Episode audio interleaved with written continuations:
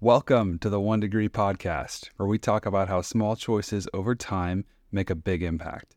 I'm Nick, a husband, father, and financial planner committed to being the best steward I can be with all that's been given to me, one small choice at a time. If you're familiar at all with the financial industry, you've likely noticed that most folks around here have letters after their names. These usually represent either licenses or industry credentials, oftentimes demonstrating a high commitment to education and professional standards. Probably the most common and widely known is CPA, but there's a lot of them out there. And another one that's very common the, is a set of letters CFP. Now, this one stands for Certified Financial Planner, and it's granted to individuals who have passed a rigorous 12 to 24 month education program as well as a six hour national exam and then those individuals went on to acquire two to three years of industry experience and were then finally awarded the privilege of using those three little letters after their name. And that's the case for most of those letters. So just know there's usually a good bit of sweat equity that's required to get them. That being said, the organization that owns and regulates the CFP designation and trademark was kind of trying to create a new industry category back in the 70s and 80s when they first started out.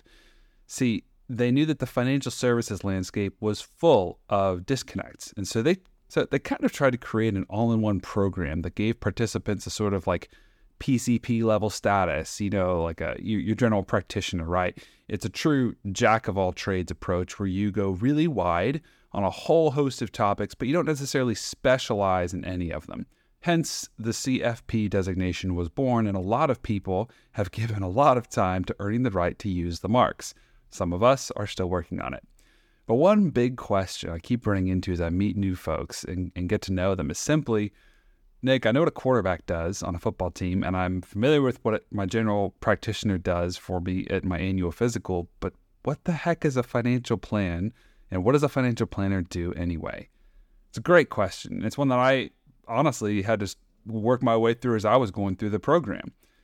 So don't feel bad for asking if you've ever wondered. I, I, think it's a great place to start. And since the CFP board kind of created this industry category, let's go to them first to see how they define it.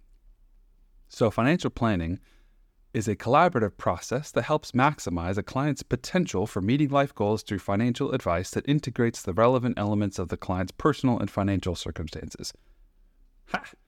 That was easy, wasn't it? Just rolls right off the tongue. Uh, there we go. You're all now experts on it, so you can. Uh, end this episode. No, I'm just kidding. So let's break it down into the three key parts. Uh, financial planning is a process of collaborating. Okay. So if you've never worked with an advisor, imagine if your doctor was also a really good friend, someone that you knew you could just call anytime for medical advice or questions, and they were always glad to hear from you.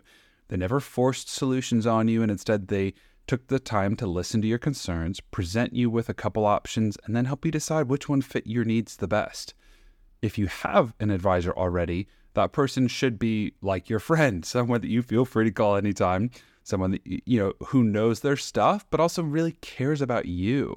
And lastly, this person clearly loves working with you. It's collaborative. It has to be because if it isn't, it's not financial planning. So the the key isn't that they're smarter than you, by the way. It's just that they're not you. Okay?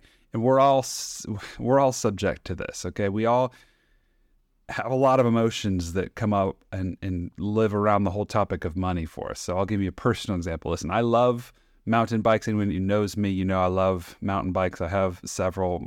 My wife is she's so patient with me my mountain biking addiction. But uh, you know, I asked my financial advisor back a couple years ago during the COVID pandemic if it was okay that I was funding this hobby out of savings. And I was absolutely positive that I would make money on these purchases and sales because I had a stellar track record.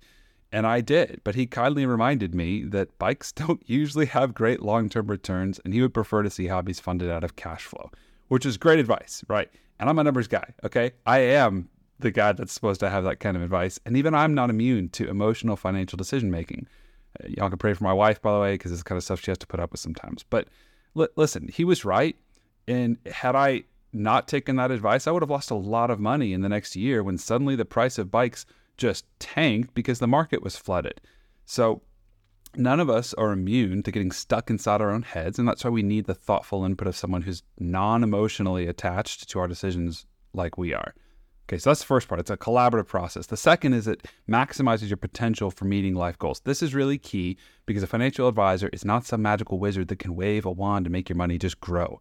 So, yes, compound interest is a real thing. And yes, disciplined investment over time has phenomenal yields. But if you think that somehow just having an advisor is going to give you an edge on the rest of the investing world because he recommends some particular investment or product to you, hate to break it to you, but there's a good chance your financial advisor is probably being compensated by someone other than you for that advice. Okay. Uh, so we're maximizing potential, we're not guaranteeing anything. Uh, and then the last part is it's through financial advice that integrates elements of your life, your personal, your financial life. This is really important because true financial planning has to integrate the details of your life into the plan. Otherwise, it's not financial planning, it's just self help. And there's loads of great self help books out there, and many of them are written by great people. But the advice in those pages is broad, it's general, it's impersonal. And that's where true financial planning is different because cheap self help book advice is usually worth what you pay for it. And trust me, I would know. It may be great advice, but it may not be great advice for you. So that's kind of what financial planning is in a broad stroke. But what does a financial plan cover? I'd say it really falls into four key topic areas with a fit that's kind of a catch all. So the first is taxes and tax planning. The second is your insurance and your, your risk management. The third is investments. The fourth is estate planning. And then the fifth is, is really any major life event that has a financial impact on you. So kids going to college, buying or selling a house, starting a business, retirement planning, inheriting or transferring wealth, all those things. So I'm going to dive into those topics in future episodes, but suffice it to say, that true financial planning with a real financial advisor involves unique and custom crafted advice that can only be provided after taking the necessary time to learn an awful lot about you, your life, your hopes, dreams, future, your current financial picture. Anything less than that isn't true financial planning and may not be providing you the whole spectrum of services you need. All right, listen, if any of this has resonated with you, or if you have a personal story that you'd like to share, I would love to hear it. My contact information is in the show notes, so please feel free to reach out. Until next time, I'm Nick. Have a great day.